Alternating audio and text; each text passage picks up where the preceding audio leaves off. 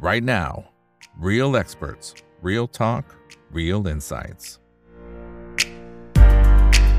สวัสดีครับ สวัสดีเพื่อนๆนักทุนทุกคนนะครับ นี่คือ right now บายอีกบรรพททุกเรื่องที่นักทุนต้องรู้นะครับ และสำหรับค่ำคืนนี้ก็เป็นตอนต่อเนื่องนะครับ ที่เราต้องมาวิเคราะห์กันต่อสำหรับธนาคารทางฝั่งยุโรปก็จะมีข่าวมาเป็นระยะระยะ อย่างรายล่าสุดตัวละครล่าสุดก็เป็นทางฝั่งของ Deutsche Bank ซึ่งจริงแล้ว Deutsche Bank เองก็เคยมีปัญหามานานแล้วนะครับ แล้วก็มีการปรับโครงสร้างอะไรว่านไปผู้บริหารเองก็มีการปรับเปลี่ยนอยู่หลายชุดอยู่เหมือนกันตอนนี้ จริงๆแล้วสถานการณ์เริ่มที่จะดีขึ้นนะครับเพราะในช่วง2-3ปีที่ผ่านมาเห็นว่ากำไรเนี่ย เติบโตอย่างก้าวกระโดดนะครับนี่ถือว่าเป็นไตรมาสที่ 10 ติดต่อกันละนะครับทุกคนก็ดูเหมือนจะวางใจ แต่บังเอิญบังเอิญนะครับในช่วงวันศุกร์ที่ผ่านมาเนี่ยปรากฏว่านะฮะตัว CDS เองก็ พุ่งขึ้นมา Credit Default Swap นะครับเพิ่มขึ้นมาอย่างก้าวกระโดดนะครับเกือบสูงที่สุดในรอบเกือบ 4 ปีเลยทีเดียวก็เลยทำให้หลายคนว่าเอ๊ะมันมีอะไรในกอไผ่หรือเปล่าที่เราอาจจะไม่ทราบนะครับนะก็เลยทำให้คนนั้นเทขายหุ้นออกมาตกกระจายกันไปนะครับแต่ว่าวันนี้นะครับดูเหมือนราคาหุ้นเริ่มที่จะทรงตัวอยู่แล้วนะครับแต่ว่าสถานการณ์ตอนนี้จะเป็นอย่างไรนะครับวันนี้ได้รับเกียรติจากทางด้านของอาจารย์บัณฑิตนิถาวรครับประธานมูลนิธินโยบายสาธารณะเพื่อสังคม และธรรมาภิบาลนะครับ สวัสดีครับอาจารย์บัณฑิตครับผม สวัสดีครับคุณนุชครับ ครับขอบคุณที่ให้เกียรติกับทางรายการด้วยนะครับสำหรับสถานการณ์ณตอนนี้เนี่ยก็จะเห็นนะครับว่าดูเหมือนจะคนเริ่มเบาใจลง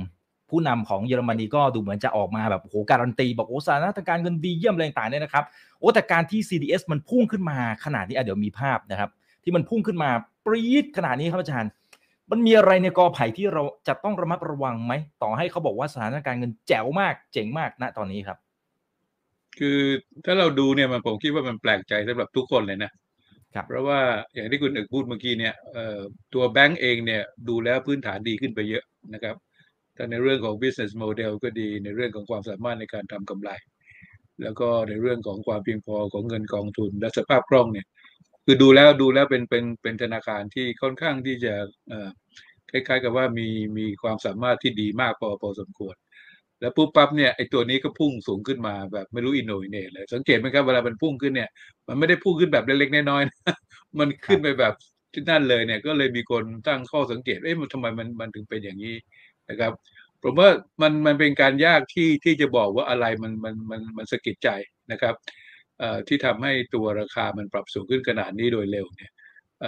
แน่นอนความวิตกกังวลน่าจะเป็นปัจจัยที่ที่ตามมาในการขับเคลื่อนการการเปลี่ยนแปลง แต่ตัวจุดชนวนเนี่ยผมคิดว่าตอนนี้เท่าที่ตามจากที่เขาวิเคราะห์กันเนี่ย ก็ยังคิดว่ายังหาคำตอบที่ดีไม่ได้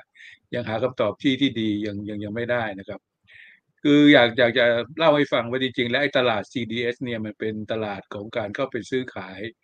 ไอ้ไอ้ไอ้การประกันความเสี่ยงของการที่จะเกิดผิดนัดการชำระหนี้นะครับ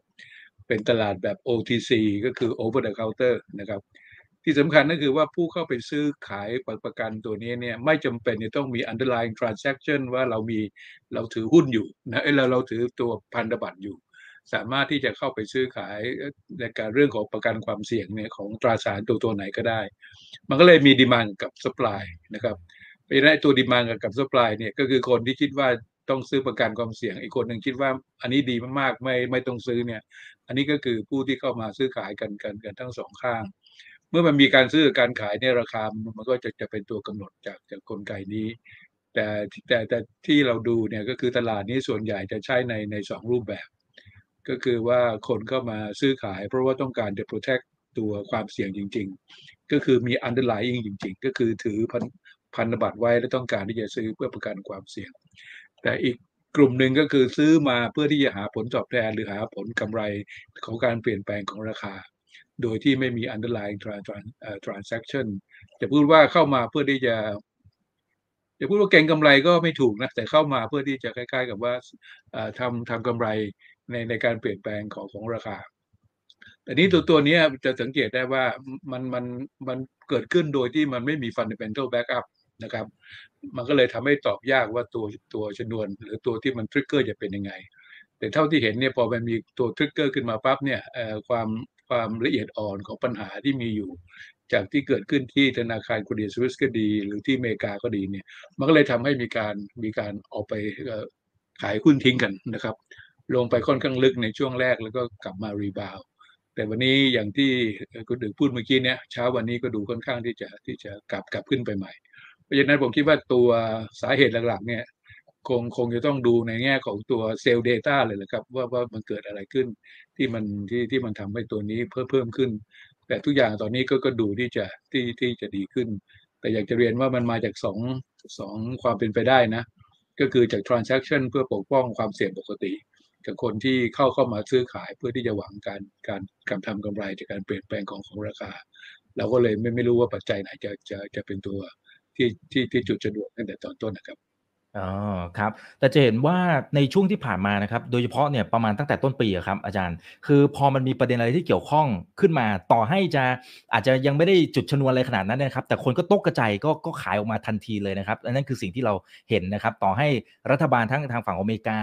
หน่วยงานที่เกี่ยวข้องด้วยนะครับ หรือแม้กระทั่งทางฝั่งยุโรปเขาก็พยายามจะดูแลวนะครับ ตรงไหนที่มีปัญหาปั๊บเข้าไปชาร์จเต็มที่นะครับ เข้าไปแก้ไขนะได้ทันเวลาเนี่ยนะครับ แต่อย่างนี้มันมันสะท้อนเรื่องของวิกฤตศรัทธาว่าคนยังไม่เชื่อหรือเปล่าครับ คนยังรู้สึกกล้ากลัวว่าในที่สุดจุดหนึ่งเนี่ย มันอาจจะเอาไม่อยู่หรือเปล่า คนเลยมีอะไรสะกิดนิดนึงก็ไปเลยฮะ อืมผมผมผมคิดว่าไม่นะผมคิดว่าอย่างนักนักลงทุนเนี่ยก็มีความกลัวอยู่แล้วถูกไหมครับ แล้วก็บางส่วนอาจจะใกล้ๆกับ react ค่อนข้างจะเร็วกับกับกับข่าวที่ที่ออกมาก็คือตัดสินใจซื้อซื้อขายก่อนฟังเหตุผลนะพูดพูดพูดง่ายๆ มันก็เลยทำให้สิ่งเหล่านี้มันอาจจะมีโมเมนตัมที่ที่ที่สูงเกินไปนะครับ ถ้าเราเทียบกับกรณีที่เกิดขึ้นที่สหรัฐเนี่ยจะเห็นชัดเจนเลยว่า ตอนแรกก็มีการตกใจกันนะครับ แล้วแต่พอรัฐบาลออกมายืนยันแก้ไขปัญหาเสร็จ ทุกอย่างมันก็คลี่คลายลงได้ได้ได้เร็วมากเลย ก็คือภายในสองสวันในสถานการณ์ก็คลี่คลายลงที่สวิตเซอร์แลนด์ก็เหมือนกันนะครับพอธนาพอรัฐบาลเข้ามาช่วย ในการแก้ไขปัญหาเนี่ยทุกอย่างก็ก็ก็ดูก็ดูนิ่งขึ้นนะครับแล้วมันก็จะใกล้ๆกับว่ามันมันก็จะมีเนี่ยมีมันก็จะมีคนเปิดประเด็นไปเรื่อยๆ เพราะว่าจริง ๆ แล้วมันเหมือนกับว่าเออเรากำลังมีมีกำลังคนกำลังดูอยู่ว่าตรงนี้มันมีจุดอ่อนอยังไงบ้าง ซึ่งผมคิดว่าทางการเองก็ก็ก็ก็ดูอยู่เหมือนกันนะครับ แล้วก็พร้อมที่จะเข้าเข้าไปแก้ไขปัญหางั้นภาวะความอ่อนแอหรือความอ่อนไหวของของ reaction เนี่ยมันคงจะมีมีอยู่เนื่องๆ อย่างที่เราสังเกตอย่างหุ้นที่ที่ร่วงลงไปเมื่อเมื่อตอนวันศุกร์เนี่ยมันมาหลายหลายธนาคารนะใช่ครับแล้วตัว CDS swap ก็ขึ้นขึ้นหลายธนาคาร แต่ว่าที่ที่พูดถึงตัว Deutsche Bank มากสุด ก็เพราะว่าขนาดของการเปลี่ยนแปลงมันมันดูเยอะสุด แล้วก็การการขายหุ้นทิ้งในวันเดียวกันเนี่ยดูค่อนข้างจะเยอะ แต่ตอนนี้สถานการณ์ก็ฟื้นฟื้นกลับมาแล้วพอสมควรนะครับ อืมครับอ่าคุณจินนาบอกสวัสดีค่ะทั้งสองท่านนะ คุณอัครรัตน์ก็ส่งหน้ายิ้มเข้ามานะครับ อีกท่านหนึ่งบอกว่ารอคอยอาจารย์ประดิษฐ์มานานแล้วนะครับ ในที่สุดก็คุณอีกก็ได้เรียนเชิญมานะครับ ขอบคุณมากนะครับนะเพิ่งจะได้จังหวะเวลาพอดีพอดีนะครับ โอเคนะครับเอ่อทีนี้ทีนี้ถ้าสมมติว่ามันเกิดเหตุการณ์ไม่คาดฝันจริงครับอาจารย์อย่างตอนเนี้ยทางฝั่งดอยแบงก์ก็ก็น่าจะยังไม่ได้มีปัญหาอะไรนะครับสถานการณ์เงินก็ยังถือว่าแข็งแรงอยู่นะครับเพียงแต่ว่าถ้าเป็นในมุมการเปรียบเทียบนะครับกับทางฝั่งเครดิตสวิสเนี่ยนะครับมันมี มันมีมิติไหนที่เหมือนหรือมันที่จะแตกต่างกันบ้างเผื่อคุณผู้ชมจะได้ทำความเข้าใจสถานการณ์ที่เกิดขึ้นนะครับ คือถ้าเผื่อเราดูในแง่ของตัวแบงค์นะ ในแง่ของตัวพื้นฐานของธนาคารเนี่ย ของสวิสเนี่ยผมคิดว่ามันมีปัญหาในเรื่องของว่าเป็นธนาคารที่ใหญ่แล้วก็กำลังคล้ายๆกับว่า going through ไอ้การปรับองค์กรนะการเปลี่ยนแปลง business model แล้วก็ยังหาไม่ค่อยเจอทำให้ค่อนข้างที่จะมีข่าวมีความอ่อนไหวอยู่อยู่เรื่อยๆ และตัวหนึ่งที่เป็นตัวทริกเกอร์ถ้าลึกจำได้ก็คือว่าผู้ถือหุ้นรายหนึ่งใช่ไหมที่ทางด้านตะวันออกกลางเนี่ยครับก็ออกมาให้ข่าวว่าจะจะไม่จะไม่เข้าไปถือหุ้นต่อหรือไม่ไม่เข้าไปเพิ่มทุนเนี่ย มันก็เลยสร้างความรู้สึกเอ่อความรู้สึกที่คล้ายๆ กับว่ามีความไม่แน่นอนงั้นผมคิดว่าความแตกต่างอันแรกเลยก็คือว่ารูปแบบในการทำธุรกิจ แล้วก็ความสามารถในการหารายได้เนี่ยยัง ยังเป็นยังเป็นยังเป็นประเด็นอยู่นะครับ แล้วที่อีกอันหนึ่งที่ผมคิดว่ามันมันเป็นตัวที่อาจจะสร้างความแตกต่างอีกอันหนึ่งก็คือ ณจุดนั้นเนี่ยณณจุดนั้นเนี่ยความห่วงใยของตลาดเองก็ก็มีพอพอสมควร เกี่ยวเกี่ยวกับความสามารถของธนาคารอย่าง Credit Suisse เนี่ยที่จะแก้ไขปัญหาในเรื่องของตัว business model เอง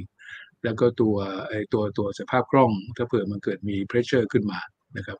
อันเนี้ยมันเป็นสองสองอันหลักเลยที่ที่สร้างแรงกดดันต่อตัว Credit Suisse แต่ถ้าเรากลับมาดูของ Deutsche Bank เนี่ยค่อนข้างจะต่างกันเลยนะตัวพื้นฐานของธุรกิจเนี่ยผมคิดว่าก็ดีกว่า อย่างที่คุณพูดถึงเมื่อกี้เนี้ยก็คือตัว business model ได้เปลี่ยนแปลงมาค่อนข้างจะมากในในช่วง 4-5 ปีที่ผ่านมา ผ่านการทำงานของ CEO ก็หลายคนถูกไหมแล้วก็มีการลดลดคนงานลงมีลดลดลดพนักงานลง มีการตัดทอนรูปแบบของของทุของธุรธุเอ่อธุรกิจที่ที่อาจจะทำได้ไม่ดี เช่น investment banking เนี่ยแล้วก็ทำให้ความสามารถในการทำกำไรสูงขึ้นต้นทุนลดลง แล้วก็สามารถทำกำไรได้ได้ต่อเนื่องในหลายไตรมาสและที่สำคัญก็คือว่าปีที่แล้วเนี่ยเขาก็กำไรดีนะเพราะฉะนั้นอันเนี้ยมันมันมันก็คือความแตกต่างและอีกอันหนึ่งถ้าเราดูในรายงานเกี่ยวกับเรื่องของตัว key indicator ที่แสดงถึงความสามารถของของธนาคาร ในแง่ของการที่จะดูแลตัวเองจากช็อคต่างๆ ที่เข้ามาเนี่ยไม่ว่าจะเป็นเรื่องของความเพียงพอของเงินกองทุนก็ดี จะเป็นเรื่องของสัดส่วนของ liquidity ที่ที่ที่มีอยู่ก็ดี หรือหรือลักษณะของการทำฟันเอ่อฟันฟันดิ้งในระยในระยะยาวก็ดีเนี่ยดูแล้วมีมีความเข้มแข็งดีค่อนข้างจะมาก ผมคิดว่าตัวนี้เป็นเป็นเป็นตัวหลักเลยที่เป็นความแตกต่างระหว่างตัว ธนาคารที่ที่สวิสกับสวิสกับของตัวดอยช์แบงก์และที่สำคัญก็คือว่าภาคทางการภาคทางการขณะนี้เนี่ยค่อนข้างจะให้ความสำคัญกับเรื่องเหล่านี้มาก ทั้งจากกรณีที่เกิดขึ้นที่อเมริกานะครับแล้วก็ที่ยุโรปเนี่ยเพราะนั้นก็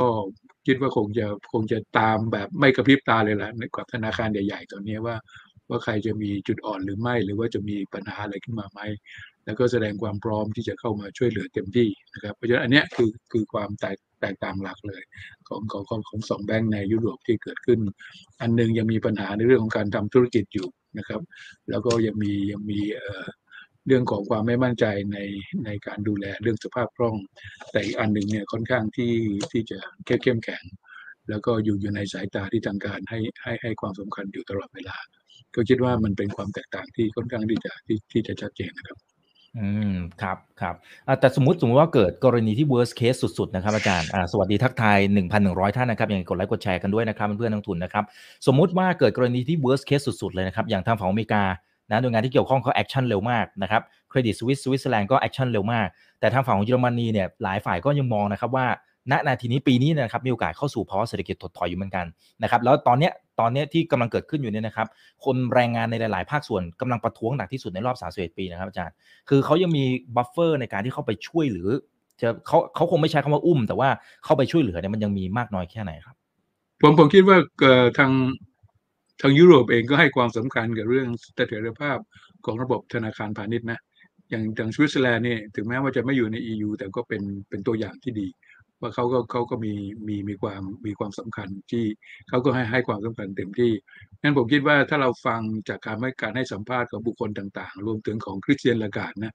ตอนที่เขาขึ้นดอกเบี้ยไป 0.5 เนี่ยชัดเจนเลยว่าเขายืนยันว่าระบบระบบสถาบันการเงินของยุโรปเนี่ยค่อนข้างที่จะเข้มแข็ง แล้วก็เขาก็พร้อมที่จะที่จะทำหน้าที่ในการดูแลเสถียรภาพทางทางด้านการเงินของของธนาคารในยุโรปผมคิดว่าอันเนี้ยมันสร้างความมั่นใจให้กับให้กับทั้งตัวทั้งตัวนักลงทุนเอง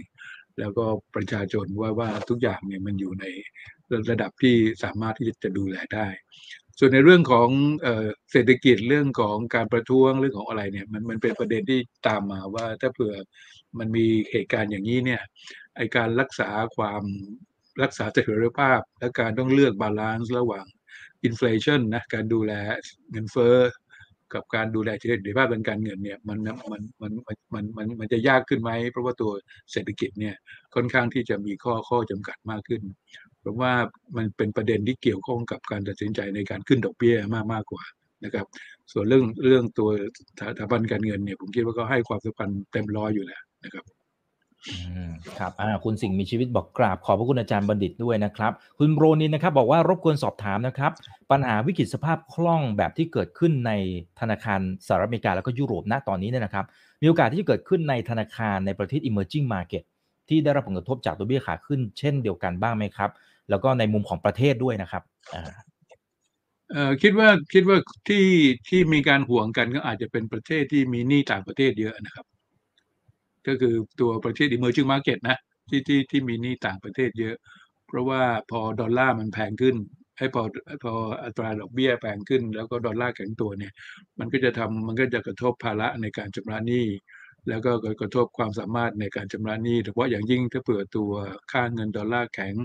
แล้วก็ความสามารถในการหารายได้ที่เป็นเงินตราต่างประเทศของของประเทศที่ที่เป็นลูกหนี้เนี่ยมีมีทำได้น้อยลง อันนี้เป็นเรื่องที่เกิดขึ้นค่อนข้างจะปกติเลยนะครับ เพราะว่าถ้าเราพูดถึงว่าดอกเบี้ยแพงขึ้นเนี่ยคนที่มีภาระหนี้ก็จะต้องไอ้คนที่มีหนี้เนี่ยก็จะต้องมีภาระในการชำระหนี้เยอะขึ้น ระดับประเทศก็กก็เช่นเดียวกัน แต่เรากู้ต่างประเทศมากนะแล้วก็เรามีภาระเรื่องการชำระเงินคืนเป็นเงินดอลลาร์อย่างเงี้ยแล้วก็ดอกเบี้ยดอลลาร์แพงขึ้นเนี่ยเราก็คงจะต้อง เราก็คงจะต้องคล้ายๆกับว่ามีภาระมากขึ้น ขณะเดียวกันการส่งออกของเราก็ถูกกระทบจากดอลลาร์ที่แข็งใช่ไหมครับ มันก็เลยทำให้อาจจะคล้าย ๆ กับว่าสร้างข้อจำกัดมากขึ้นในการในการหารายได้ ก็เลยเป็นเป็นเป็นประเด็นที่ทุกฝ่ายตระหนักแล้วก็ดูว่าผู้ที่มีหนี้ต่างประเทศเยอะๆเนี่ยน่าจะต้องให้ความสำคัญในการบริหารสภาพคล่องในจุดนี้ ให้สามารถที่จะมีมีภาระในการที่จะมีมี มีโอกาสหรือว่ามีความเป็นไปได้ที่จะที่จะที่จะเอ่อ honor พวก obligation ต่างๆนะครับงั้นในจุดที่ผมคิดว่าเป็นเป็นจุดเดียวที่นักวิเคราะห์ส่วนใหญ่ ที่จะให้ความสำคัญในระดับของ emerging market นะก็คือก็คือตัวตัวความสามารถในการชำระหนี้ แล้วก็ผลที่กระทบที่ที่จะมีต่อต่อเศรษฐกิจครับ อืมครับอ่าคุณดีดีนะครับบอกว่าอาจารย์มองว่าจุดจบของรอบนี้ที่ตอนเนี้ยที่อาจารย์บอกว่าอาจจะต้องรอดูว่ามันจะมีจุดไหนที่จะมีความอ่อนแออีกหรือเปล่าเนี่ยนะครับภาพจบจุดจบนะครับมันมีโอกาสที่จะเกิดวิกฤตหรือไม่หรือสุดท้ายแล้ว ผู้คุมกฎแล้วก็คนที่ดูแลเนี่ยน่าจะสามารถดูแลบริหารจัดการได้ให้ผ่านพ้นไปได้ครับอ่าผมคิดว่าผมผมเอ่อผมคิดว่าจะเป็นประเด็นหลังมากกว่าครับเพราะว่าถ้าเราดูสิ่งที่มันเปลี่ยนไปในช่วงประมาณเอ่อ สิบกว่าปีที่ผ่านมานะหลังจากวิกฤตแฮมแฮมเบอร์เกอร์เนี่ยผมคิดว่าทางภาคทางการเรียนรู้มากเลย เกี่ยวกับความเสี่ยงของการเกิดวิกฤตเศรษฐกิจทางการเงิน ซึ่งส่วนส่วนใหญ่แล้วทั้งหมดเลยแหละมันมาจากความเป็นหนี้คือถ้าเผื่อเป็นหนี้เยอะขึ้น แล้วก็แล้วก็ความสามารถในการชำระหนี้ของเราเริ่มเป็นคำถามเนี่ย มันก็จะนำไปสู่เรื่องประเด็นเรื่องความเชื่อมั่น แล้วก็นำนำไปสู่ในเรื่องของในเรื่องของ การที่อาจจะถูกคล้ายๆ กับว่าถูกจับตาเป็นพิเศษ อันนี้เป็นเรื่องปกติของของของประเทศที่ที่ที่กำลังพัฒพัฒนาเลยนะครับแต่นี้สำหรับในสิ่งที่เกิดขึ้นคราวนี้ว่าจะออกมายังไงเนี่ยผมคิวภาคทางการขณะนี้มีความพร้อมที่จะดูแลเรื่องเหล่านี้มากขึ้น เนื่องจากมีประสบการณ์ในการในการคล้ายๆกับเผชิญปัญหาในลักษณะเดียวกันมา ในช่วงปี 2008 เป็นต้นมา แล้วก็มีการปรับปรุงกฎระเบียบกฎหมายให้อำนาจต่างๆ มากขึ้นที่จะเข้าไปดูแลได้อย่างเร็ว แล้วที่สำคัญก็คือว่ามีความพร้อมที่จะ take action อย่างอย่างทันอย่างทันเวลา ไม่ใช่ไม่ใช่เฉพาะพวกข้าราชการประจำนะ อย่างเช่น Federal Reserve หรืออย่างเรื่องของออสำนักสำนักงานประประประกันเงินฝากอย่างที่อเมริกาเนี่ยหรือแม้แต่กระทรวงการคลัง แต่ทั้งฝ่ายการเมืองในอเมริกาเนี่ยก็คิดว่าเข้าเข้าใจปัญหาทันที แล้วก็ออกมาพูดสนับสนุนการ take action และที่ผ่านมาในทางยุโรปก็ก็ออกมาในแนวเดียวกันผมคิดว่าเนี่ยความพร้อมของของผู้ตัดสินใจที่จะพร้อมที่จะ take action อย่างทันที แล้วก็มีการสนับสนุนด้วยด้วยเครื่องไม้เครื่องมือกฎหมายต่างๆ ที่สามารถให้เขาสามารถทำงานได้ทันที อันเนี้ยน่าน่าน่าจะเป็นคล้ายๆ กับว่าสิ่งที่จะช่วยทำให้เขาสามารถจะดูแลและรักษาตัวเสถียรภาพทางการเงินได้ ผิดกับสมัยปี 2 2008 นะ ซึ่งเครื่องมือเหล่านี้ยังยังไม่มีเลยดังนั้นมันก็เลยเกิดปัญหาที่ใช้เวลานานมากเลยในในการในการแก้ไข แล้วก็ลามไปสู่จุดต่างๆ แล้วก็กลายเป็นปัญหาที่ที่บานปลายเป็นปัญหาที่ที่ใหญ่ขึ้นใหญ่ขึ้น แต่คราวนี้ถ้าถ้าเราสังเกตนะกรณีของ S S SVB เนี่ยหุ้นตกวันพฤหัสใช่ไหมครับ แล้ววันศุกร์ก็รู้สึกว่าจะจะมีจะมีการถอนเงินอ่า เราก็ยังผมเองยังนึกว่าวันวันวันจันทร์คงจะต้องประกาศอะไรสักอย่างใช่ไหมที่ไหนได้วันอาทิตย์จัดการเรียบเรียบร้อยแล้วใช่ไหมครับแต่ไม่วันจันทร์เปิดเปิดตลาดมาเนี่ยทุกคนก็รู้แล้วว่าทุกอย่างมันอยู่ในอยู่อยู่อยู่ในอยู่ในการการการการดูแลแล้ว มันก็เลยเป็นปัญหาที่ค่อนข้างจะเงียบ อันนี้ก็คือตัวอย่างของการ take action ที่เร็ว แล้วก็สามารถที่จะทำอย่างหนักแน่นนะทำอย่างเต็มเต็มกำลังเพื่อสร้างความความมั่นใจ งั้นถ้าเกิดเรามีอันนี้เป็นเป็น backstop เนี่ยก็คิดว่ามันก็เลยจะทำให้ความโปร่งใยต่างๆ ดูสามารถที่จะผ่อนผ่อนคลายลงครับอืมครับอ่าโอเคครับขอบคุณครับคุณโรนินนะครับ บอกว่าเป็นแฟนคลับอาจารย์ประดิษนะครับ ตามอ่านบทความอาจารย์ทุกสัปดาห์นะครับ โอเคนะอ่าคุณเอ่อรีทายนะครับอ่าทักทายเข้ามานะครับ ส่งหัวใจเข้ามานะนะครับ คุณอัญญรัตน์นะครับอัญญรัตน์บอกว่า เอ๊ะแต่อาจารย์คะนะฮะกรณีแบบนี้ที่รัฐบาลต่างๆเนี่ยเข้าไปช่วยเหลือเนี่ยหนึ่งคือทำไมเขาถึงไม่ใช้คำว่าอุ้มเลย พยายามจะหลีกเลี่ยงเต็มที่นะครับอย่างที่ 2 คือมันอาจจะทำให้ moral เกิด moral hazard หรือไม่ โดยเฉพาะธนาคารที่เป็น too big to fail นะก็ในเมื่อเขารู้อยู่แล้วว่าในท้ายที่สุดเนี่ยเขาล้มไม่ได้เขาอาจจะทำอะไรที่มันผิดพลาดก็ได้คือจริงๆแล้วตอนที่ผมตอนที่เกิดปัญหา SVB นะ ก็มีก็มีหลายคนติดต่อมา แล้วก็พยายามที่จะตั้งโจทย์อุ้มเนี่ยแหละใช่ครับ ผมก็บอกว่าจริงๆ แล้วมันอาจจะพูดอุ้มก็ก็ไม่ถูกเพราะอุ้มนี่มันอุ้มอุ้มทั้งแบงก์ถูกไหมซึ่งแสดงว่าผู้ถือหุ้นเจ้าของแบงก์เนี่ยก็ถูกอุ้มด้วยถูกไหมครับ ก็คือแทนที่จะต้องควรจะเสียหายไปพร้อมกับแบงก์เนี่ย แต่ว่าตัวเองมันไม่ไม่ไม่เสียหายดังนั้นแต่ว่าที่ที่ทำไปก็คือว่าผู้ที่เป็นตัวเจ้าของแบงก์เนี่ยห รือผู้ที่มาลงทุนในกิจในในธุรกิจแบงก์นั้นเนี่ยมีความเสียหาย แล้วก็ไม่มีการชดเชยก็คือเสียหายไปเลย แต่ที่เขาดูแลอยู่เนี่ยก็คือทางผู้ผู้ฝากเงิน แล้วก็ธนาคารพาณิชย์ที่ทำธุรกรรมคงค้างอยู่กับธนาคารเหล่านี้ ซึ่งถ้าไม่ไปให้สภาพคล่องเพิ่มเติมเนี่ยเขาก็จะถูกผลกระทบตามมาเป็นระลอกระลอกไปกับส่วนอื่นๆใช่ไหมครับเพราะฉะนั้นอันนี้ผมคิดว่ามันเป็นวิธีการแยกแยะของของการเข้าไปช่วยเหลือ ก็คือว่าไม่ได้เข้าไปช่วยเหลือ เจ้าเจ้าของแบงก์หรือผู้ที่มาลงทุนในในในธุรกิจแบงก์เพราะคนเหล่านี้เวลาแบงก์มีกำไรเขาก็ได้ประโยชน์ไปถูกไหมแต่ว่าที่ทางการก็ไปช่วยเหลือก็คือว่าผู้ที่ฝากเงิน แล้วก็ผู้ที่แล้วก็ธนาคารด้วยกันนะที่ทำที่ทำธุรกิจกับแบงก์เหล่านี้เพราะฉะนั้นผมก็เลยคิดว่าไอ้คำว่าอุ้มเนี่ยมันเหมือนกับให้ความรู้สึกว่ามันอุ้มทุกๆคนใช่ไหมครับ แต่จริง ๆ ก็มีความแยกแยะพอสมควร แต่คำถามที่สองนี่นี่นี่ดีมากเลยเรื่อง moral hazard เนี่ยซึ่งเราเห็นแล้วแหละว่ามันมีมันมีประเด็นหลายประเด็นเลยที่ที่สามารถจะทำให้คล้ายๆกับว่ามีความรู้สึกใช่ไหมว่าเรา take risk ได้แล้วในที่สุดก็จะมีคนมาช่วยอะไรแบบเนี้ยผมคิดว่าตั้งแต่ปี 2008 เนี่ยวิธีการกำกับดูแลธนาคารพาณิชย์เนี่ยได้เปลี่ยนไปพอสมควร เพราะว่าเขาเห็นแล้วว่าธนาคารขนาดใหญ่เนี่ยสามารถที่จะมีผลต่อระบบการเงินโลกได้ ถ้าเกิดเกิดปัญหาขึ้นมานะครับเขาถึงคลาสสิฟายธนาคารทั่วโลกเนี่ยออกเป็น 2 กลุ่มใหญ่ ๆ กลุ่มกลุ่มแรกก็คือที่เขาเรียกว่าเป็น systemic systemically important bank นะครับ SIB เนี่ยก็คือกลุ่มเหล่านี้จะเป็นกลุ่มที่คล้ายๆกับว่าถ้ามีปัญหาขึ้นมาเนี่ยสามารถที่จะมี contagion มีผลกระทบไปไปไปสู่ส่วนต่างๆ ของเศรษฐกิจโลกได้ เพราะว่าเขาเขาทำธุรกรรมไปทั่วโลกเลย แต่อีกกลุ่มหนึ่งก็คือกลุ่มที่เป็น ล้ายๆ กับเป็นท้องถิ่นหน่อย ที่ผลกระทบอาจจะไม่มากงั้นถ้าเราเปรียบเทียบเนี่ยอย่างกรณีของ SVB เนี่ยก็อาจจะอยู่ในกรณีของแบงก์ท้องถิ่นหน่อย แต่ว่ากรณีของ Credit Suisse กับกรณีของ Deutsche และกรณีของแบงก์ใหญ่ๆในยุโรปเนี่ยก็จะเป็นในในในกลุ่มแรกก็คือกลุ่มที่มีมีความสำคัญตอนนี้พอมีกลุ่มที่มีความสำคัญเนี่ยมันก็เลยนำมาสู่มาตรการการกำกับดูแล ซึ่งเข้มข้นกว่ามากเลยนะครับ เทียบกับกลุ่มกลุ่มกลุ่มที่สองเพราะฉะนั้นอันเนี้ยมันจะเป็นตัวหนึ่งที่จะหยุด ทำให้โอกาสของการทำผิดพลาดเนี่ยมันสามารถทำได้น้อยลง เพราะว่าการกำกับดูแลจะจะเข้มมีตัวชี้วัดต่างๆ ที่ต้องรายงาน เพราะฉะนั้นโอกาสในการที่จะทำอะไรแล้วมันเกิดปัญหาขึ้นมาเนี่ยมันก็จะลดลงตามไปด้วย แต่แน่นอนที่สุดถ้าเกิดมันมีอะไรขึ้นมาทางการก็ต้องเข้าไปช่วยเต็มที่ เพราะว่าไม่อยากที่จะให้มันมีผลกระทบต่อเนื่อง ซึ่งก็อาจจะมีคล้ายๆ กับความคนตั้งคำถามได้ว่า อันนี้มันจะมันมันจะสร้างปรากฏการณ์ที่ทำให้คนรู้สึกว่าได้รับการคุ้มครองในสิ่งที่เราไม่ไม่ควรทำหรือเปล่างั้นเพื่อจะให้มันเกิดขึ้นเนี่ยก็ป้องกันโดยการสร้างกฎเกณฑ์ที่จะให้สิ่งเหล่านี้มันเกิดขึ้นยากขึ้น คิดว่าอันนี้ได้เป็นเป็นเป็นเป็นแนวทางที่ที่ได้เกิดขึ้นนะครับ แล้วก็จากตัวอย่างที่ที่เราเห็นเนี่ยการช่วยเหลือคือการเข้าไปดูแลปัญหาของตรงภาคทางการ ไม่ว่าจะเป็นสหรัฐหรือยุโรปเนี่ยก็น่าจะให้ความสำคัญเต็มที่ ไม่ว่าเราจะเป็นแบงก์ขนาดเล็ก หรือจะเป็นแบงก์ขนาดใหญ่ เพราะว่าเขาห่วงผลกระทบที่จะมีต่อผู้ฝากเงิน แล้วก็ความความความเชื่อมั่นของของผู้ฝากเงินต่อต่อ ต่อตัวตัวตัวระบบ เพราะฉะนั้นเราเราเราก็จะแปลกใจเลยที่ที่เราจะเห็นการให้ข่าวอยู่ตลอดเวลาว่าธนาคารว่าว่าภาคทางการเนี่ยพร้อมที่จะใช้เครื่องมือและแล้วก็กฎหมายแล้วก็อำนาจที่ที่มีอยู่ และทรัพยากรที่มีอยู่เนี่ยในการที่จะรักษาเสถียรภาพของของระบบการเงินนะครับ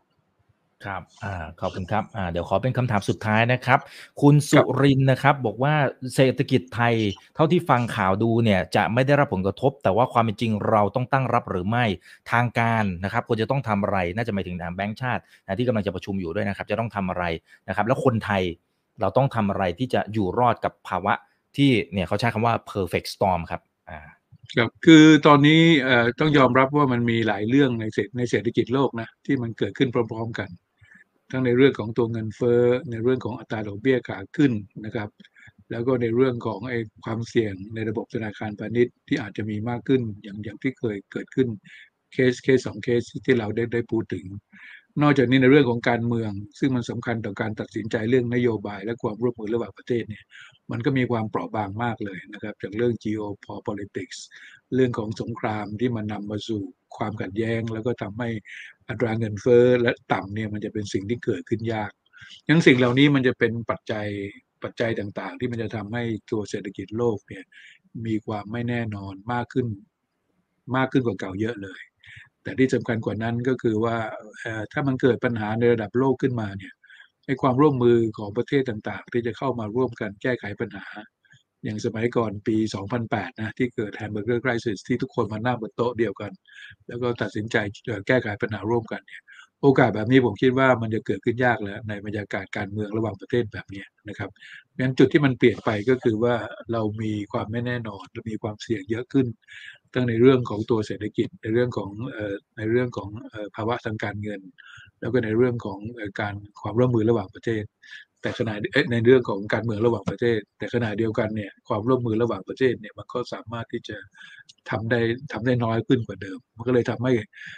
อันหนึ่งก็คือเป็น disconnect นะเป็นช่องว่างระหว่างปัญหาที่มันดู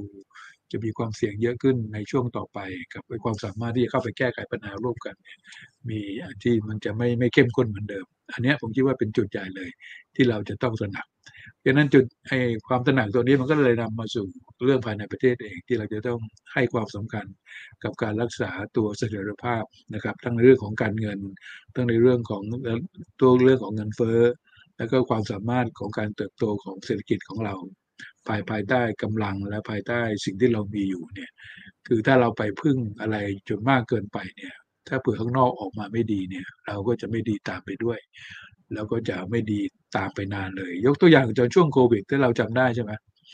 ก็คือว่าพอเราไม่มีการท่องเที่ยวไม่มีการส่งออกเนี่ยเศรษฐกิจเราไม่มี strength ภายในประเทศเลยที่จะ sustain ไอ้ไอ้ไอ้การการเติบโตแต่ไม่เราเป็นประเทศหนึ่งที่อัตราการขยายตัวติดลบลงไปมากพอสมควร และที่เราเริ่มฟื้นตัวได้ก็เกิดขึ้นภายใต้เงื่อนไขที่ว่าเศรษฐกิจโลกเริ่มฟื้นตัว และการท่องเที่ยวเริ่มกลับมางั้นสิ่งที่เป็นความท้าทายของเราก็คือดูแลความสามารถในการเติบโต โดยสร้างความสามารถแล้วก็ดีมานภายในประเทศให้ให้เพิ่มสูงขึ้น ขณะเดียวกันก็เฝ้าระวังความเสี่ยงต่างๆ ที่จะเข้ามากระทบ ซึ่งเราเข้าใจกันดีมันเป็นช็อคจากจากต่างประเทศเนี่ยทำยังไงให้เราจะมีความเข้มแข็งพอที่จะคล้ายๆกับว่า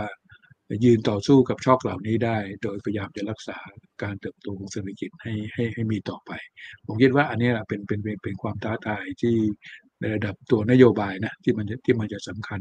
อย่างน้อยในช่วง 12ถึง18 เดือนข้างหน้าครับ อืมครับอ่าเพราะฉะนั้นเราต้องเฝ้าติดตามอย่างใกล้ชิดนะครับ วันนี้ขอบพระคุณอาจารย์บัณฑิตมากๆเลยนะครับสำหรับความรู้ยินดีครับยินดีครับยินดีครับยินดีครับคุณโรนินนะครับ คุณเอนะครับขอบคุณเข้ามาแล้วนะครับ ก็ขอบคุณ 1,300 ท่านที่อยู่ในค่ำคืนนี้ด้วยนะครับยังไงกดไลค์กดแชร์ความรู้ดีๆจากอาจารย์บัณฑิตด้วยครับครั้งหน้าจะเป็นเรื่องไหนเดี๋ยวรอติดตามนะครับนี่คือไรท์นาวใบอิบันพศทุกเรื่องที่นักทุนต้องรู้นะครับขอบคุณอาจารย์บัณฑิตด้วยนะครับเดี๋ยวครั้งหน้าขออนุญาตเรียนเชิญใหม่ครับผมถ้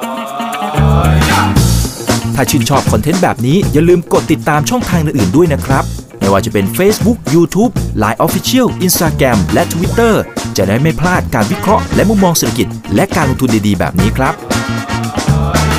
อย่าลืมนะครับว่าเริ่มต้นวันนี้ดีที่สุด ขอให้ทุกท่านโชคดี และมีอิสรภาพในการใช้ชีวิต ผม อีกบรรพฒนาเพิ่มสุขครับ